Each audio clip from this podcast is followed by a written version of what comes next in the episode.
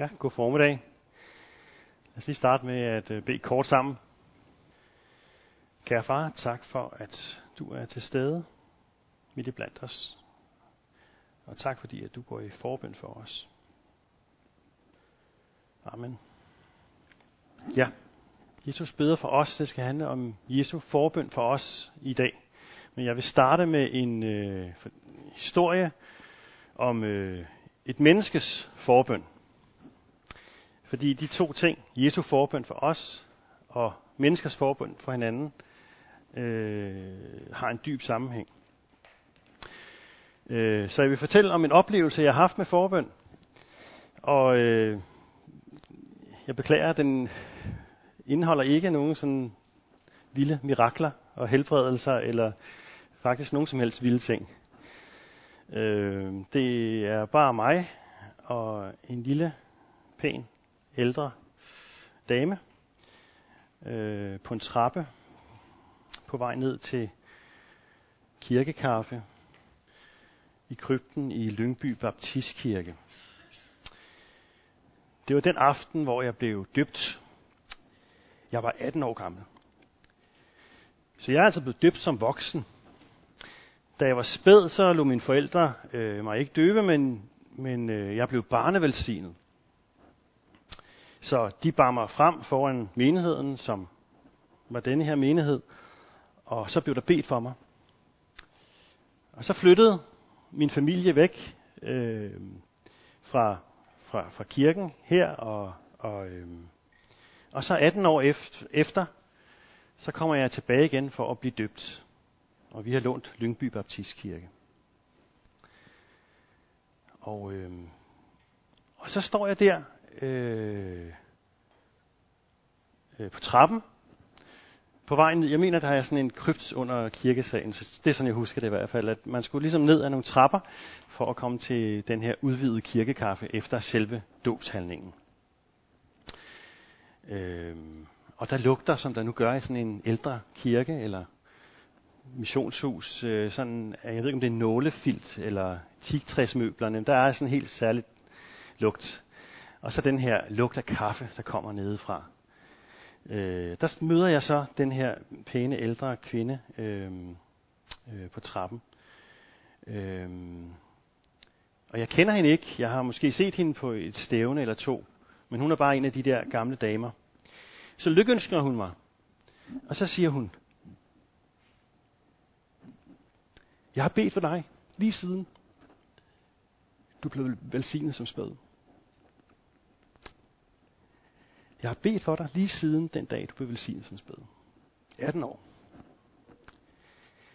Og øh, det har jeg aldrig glemt, det møde. Øh, der blev sagt mange ting den aften. Der var en 24-årig, eller 24 år yngre Svend, som prædikede. Jeg kan ikke huske et ord af det. Det var den her nydelige ældre dames ord, jeg kan huske.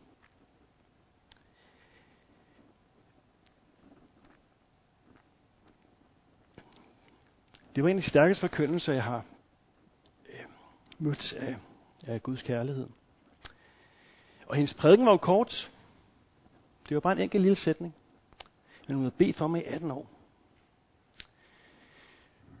Det er et mysterium. Hvorfor gør hun det? Hun kender mig ikke engang. Så midt i den her kirke på trappen, der oplever jeg noget, som er fuldstændig guddommeligt og overnaturligt og mystisk. Og samtidig så føles det fuldstændig naturligt og stille og roligt. Og jeg mærker en følelse af at være omsluttet. Denne her ældre dames gerning peger hen på, hvad Jesus gør for os lige nu. Han beder for os. Og øhm, vi skal indledningsvis kigge på, på tre steder i Bibelen, hvor vi ser, at Jesus han, han beder for sin skabning. Se om jeg kan få den til at skifte. Det virker ikke. Men det kan være, at der. Øhm. Og det første sted er, er hvor Jesus han, øh, nå, I har øh, dispositionen der, så, så kan I se den.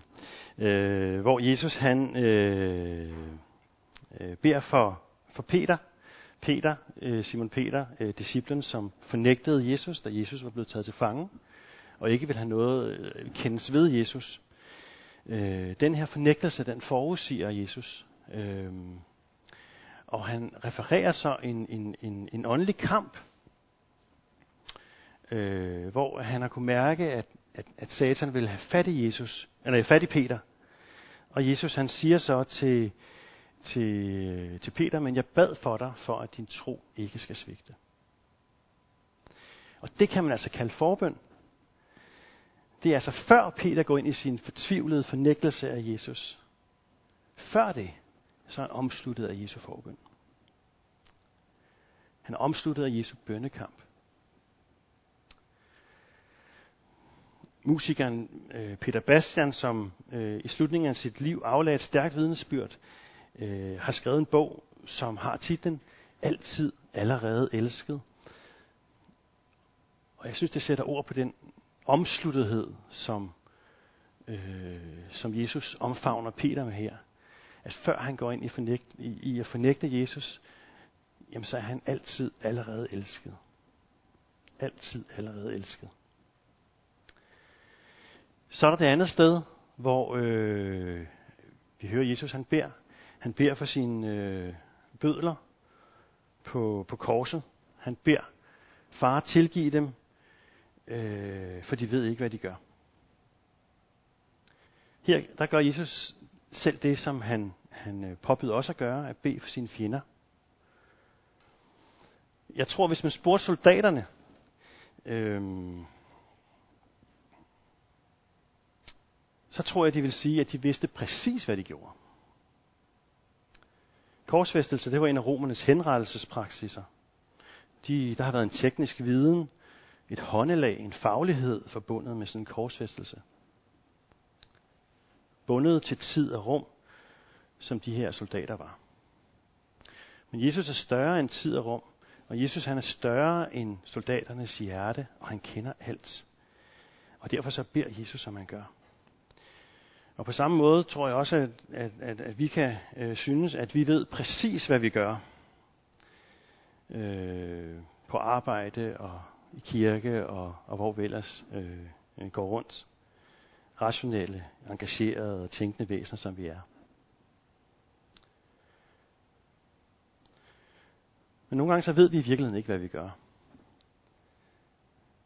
Og så tror jeg, Jesus han beder den samme bøn for os. Tilgiv dem, for de ved ikke, hvad de gør. Og det sidste sted, vi skal kigge på, øh, er, hvor Jesus beder for sine disciple. I øh, Johannes øh, 17, Jesu øh, sidste bøn bliver det kaldt, øh, der siger han sådan her til sin far, du har elsket mig, før verden blev grundlagt. Og så siger han om sine efterfølgere, sine disciple og dem, som tror på ham, og jeg har gjort dit navn kendt for dem, og vil gøre det kendt, for at den kærlighed, du har elsket mig med, skal være i dem, og jeg i dem. For at den kærlighed, som du har elsket mig med, for før verden blev grundlagt, den skal være i dem, og jeg i dem.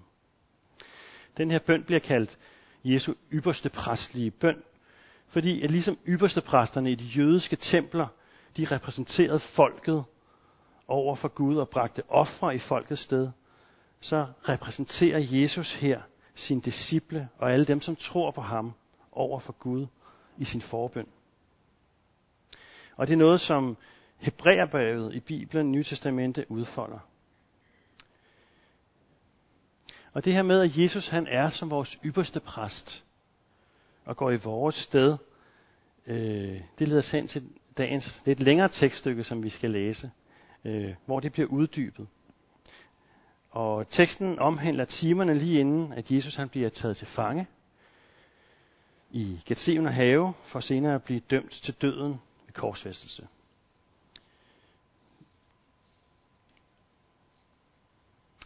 Og vi kan læse teksten sammen her. Den kommer op på skærmen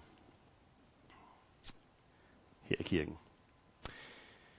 Der kom Jesus med dem til et sted, der hedder Gethsemane, og han sagde til disciplene, Sæt jer, mens jeg går derhen og beder. Så tog han Peter og de to Zebedeus sønner med sig, og han blev grebet af sorg og angst. Der sagde han til dem, min sjæl er fortvivlet til døden. Bliv her og våg sammen med mig. Han gik lidt længere væk, faldt ned på sit ansigt og bad, min far, hvis det er muligt, så lad dette bære gå mig forbi. Dog ikke som jeg vil, men som du vil. Han kommer tilbage til, din, til, til, til sine disciple og finder dem sovende, og han sagde til Peter, så kunne I da ikke våge blot en time sammen med mig? Våg og bed om ikke at falde i fristelse. Ånden er reddet, men kødet er skrøbeligt. Er der for anden gang gik han bort og bad. Min far, hvis, dette, hvis det ikke er muligt, at dette bære går mig forbi, men jeg skal drikke det, så ske din vilje. Og der kom han og fandt dem sovende, for deres øjne var blevet tunge. Han forlod dem igen, og for tredje gang gik han væk og bad den samme bøn. Da han kom tilbage til disciplene og sagde til dem, Sover I stadig og hviler jer? Nu er timen kommet, da menneskesønnen overgives i sønderes hænder. Rejs jer, lad os gå. Se, han som forråder mig, er her allerede. Noget af det første, som, øh, øh, som slår mig, øh, øh det er øh, den enorme kontrast eller ubalance, som der er i den her tekst. Øh, på den ene side, der har vi øh, disciplene, som gennemlever noget så hverdagsagtigt og basalt, øh, som ikke kunne holde sig vågne.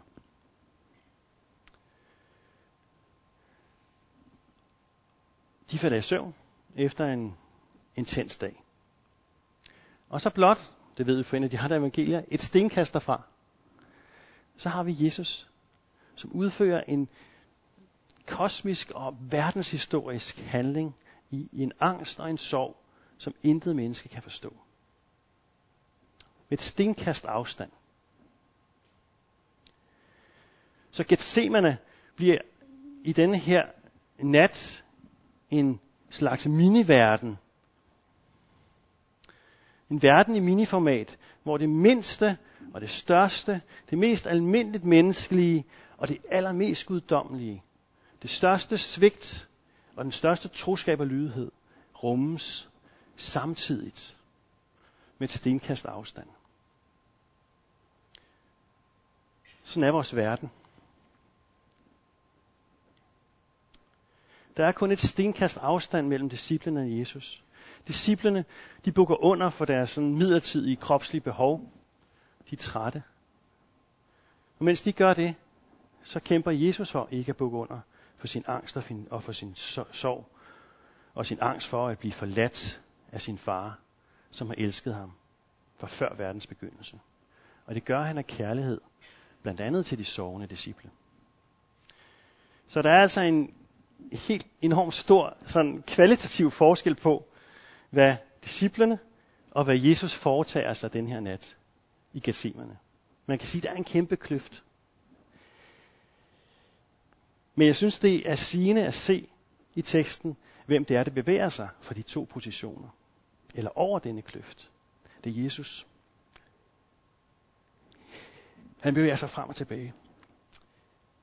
Og det er evangeliet. At han vil os. At han ikke forkaster os, når vi sigter ham. At han kæmper for os.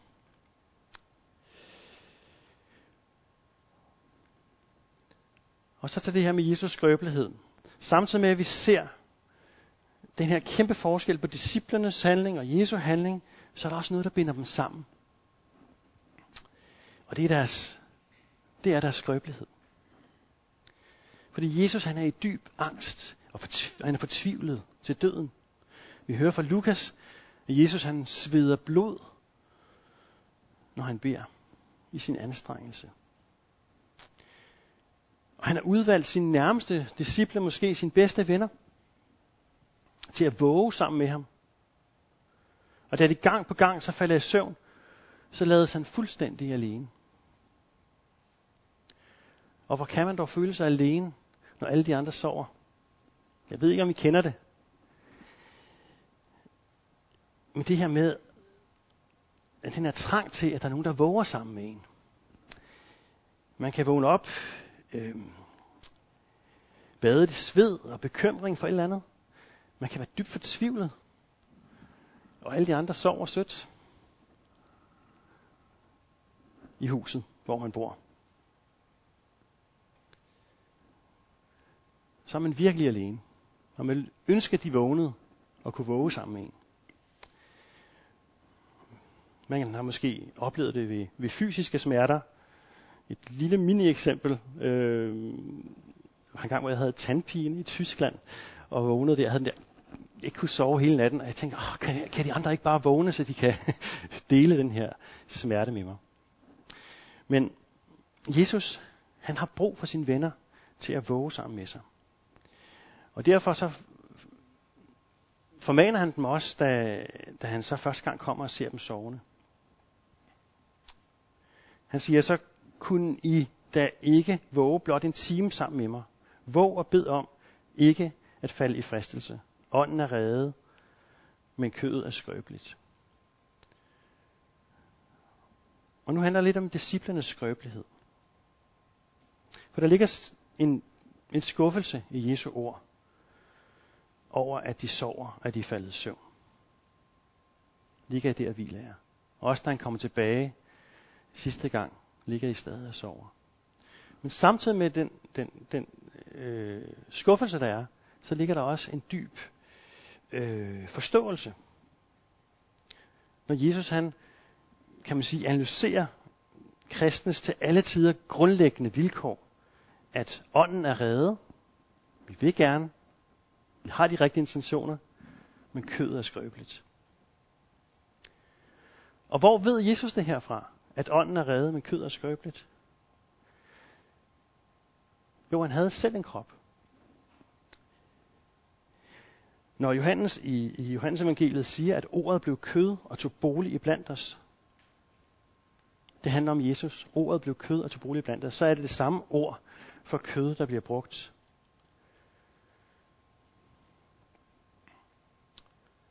Noget skrøbeligt, det er noget, som er svagt, og det er noget, som let går i stykker.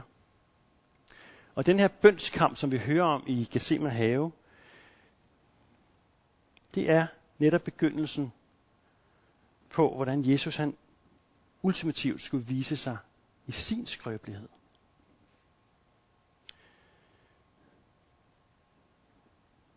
Isaiah skriver, at han var en lidelsernes mand. Han var kendt med sygdom. En mand, man skjuler ansigtet for. Han blev plaget, han blev gennemboret, han blev knust. Han blev skrøbelig. Og alt sammen for at komme vores skrøbelighed i møde. Det var vores sygdom, han tog. Vores lidelse, han bar. Han blev straffet for, at vi kunne få fred. Ved hans sorg blev vi helbredt.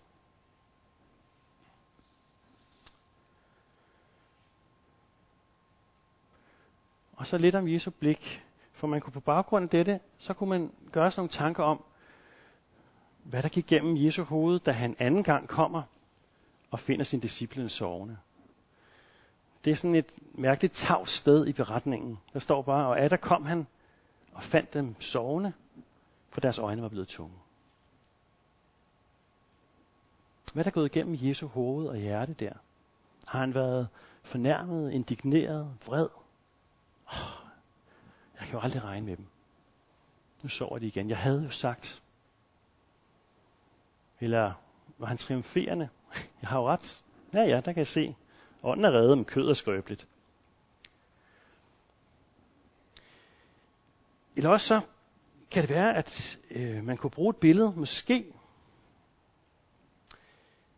Så har han set på sin disciple som en mor, der øh, går ind i sit, sin børns værelse, efter sådan en dag med råben og skrigen og ukvemsord, både fra børnene, men måske også fra moren, øh, og så ser sine børn ligge og sove. Og så fyldes af en varm følelse af kærlighed og hengivenhed. Og en forventning om, at i morgen er der en ny dag, så vågner mine børn igen. Altså, vi ved det ikke. Vi aner ikke, hvad der gik gennem Jesus. Men det vi ved, det er, at han, efter at have set dem ligge og sove, så vender han tilbage, og så kæmper han for dem, ved ikke at lade angsten få magten. Men i lydighed og kærlighed underlægger sig sin fars vilje. Og så går ind til det, der bliver hans stedfortrædende død på korset. Han bragte det ultimative offer for vores svigt og vores skrøbelighed. Og så er vi tilbage til det med Jesus som ypperste præsten, som Hebræerbrevet skriver om. At Jesus han er den ypperste præst, som der står i Hebræerbrevet, selv er blevet fristet og har lidt. Og derfor så kan han hjælpe dem, som fristes. Altså os. Ypperste præsterne i de jødiske templer, de bragte øh, ofre, brandoffer, søndoffer og så videre øh, igen og igen. Det skulle gentages. Men Jesus han, øh, han bragte ikke offer, ikke med blod og bukker og kalve, men med sit eget blod. Han gik én gang for alle ind i det allerhelligste og vandt evig forløsning. Det er den ypperste præst, vi har. Og det sidste, jeg vil dele om det øh, øh med Jesus som ypperste præsten, er, er et vers fra Hebræerne 7:25, hvor der sådan konkluderende står, øh, at derfor kan Jesus også helt og fuldt frelse dem, der kommer til Gud ved ham, fordi han altid lever, og vi går i forbind for dem. Altid lever, og vi går i forbind for dem. Tænk, at han altid lever, og vi går i forbind for os, og gør det lige nu. Det gælder for os alle. Og det galt også, for lige at vende tilbage til den nydelige ældre dame i Lyngby Baptistkirke, det gælder også for hende, det galt også for hende. Og måske det, at det galt for hende. Måske det svaret på, på det mysterium, jeg blev stillet over for. Hvorfor gør hun det her? Hvorfor beder hun for mig, som hun knap nok kender? 18 års forbøn for en dreng, som hun aldrig så. Måske fortsat satte hun med det. Jeg ved det ikke. Var det fordi, jeg var en særlig elskelig baby? En særlig smuk baby, som hun så faldt for den, den dag? Det, det, det var det ikke.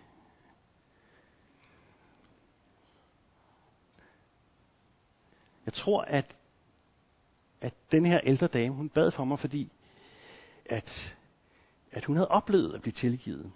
Også når hun ikke vidste, hvad hun gjorde. Og, øh, og hun har oplevet at være altid allerede elsket. Omsluttet af Jesu forbund. Og øh, at Jesus er kommet hende i møde i, i hendes skrøbelighed. Og jeg tror også, at Jesu bøn, som vi læste, Jesu bøn om, at hun skulle få den kærlighed, som Jesus selv var blevet elsket med, af sin far fra før verdens begyndelse, at, at den bøn var gået opfyldelse for den her ældre dame. Og jeg tror, det var derfor, at hun vågede, og hun, øh, hun vågede med mig, og hun bad for mig. Så, så den her ældre dames forbøn, øh, for mig, den udsprang af Jesu forbøn for hende som en frugt på et træ.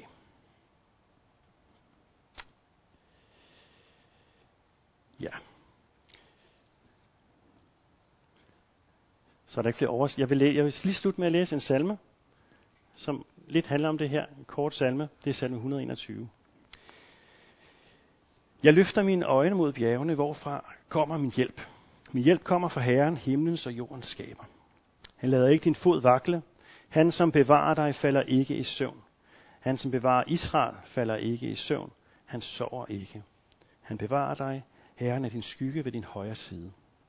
Om dagen, om dagen stikker solen der ikke, månen ikke om natten. Han bevarer dig mod alt ondt. Han bevarer dit liv. Herren bevarer dig din udgang og din indgang fra nu af og til evig tid. Amen.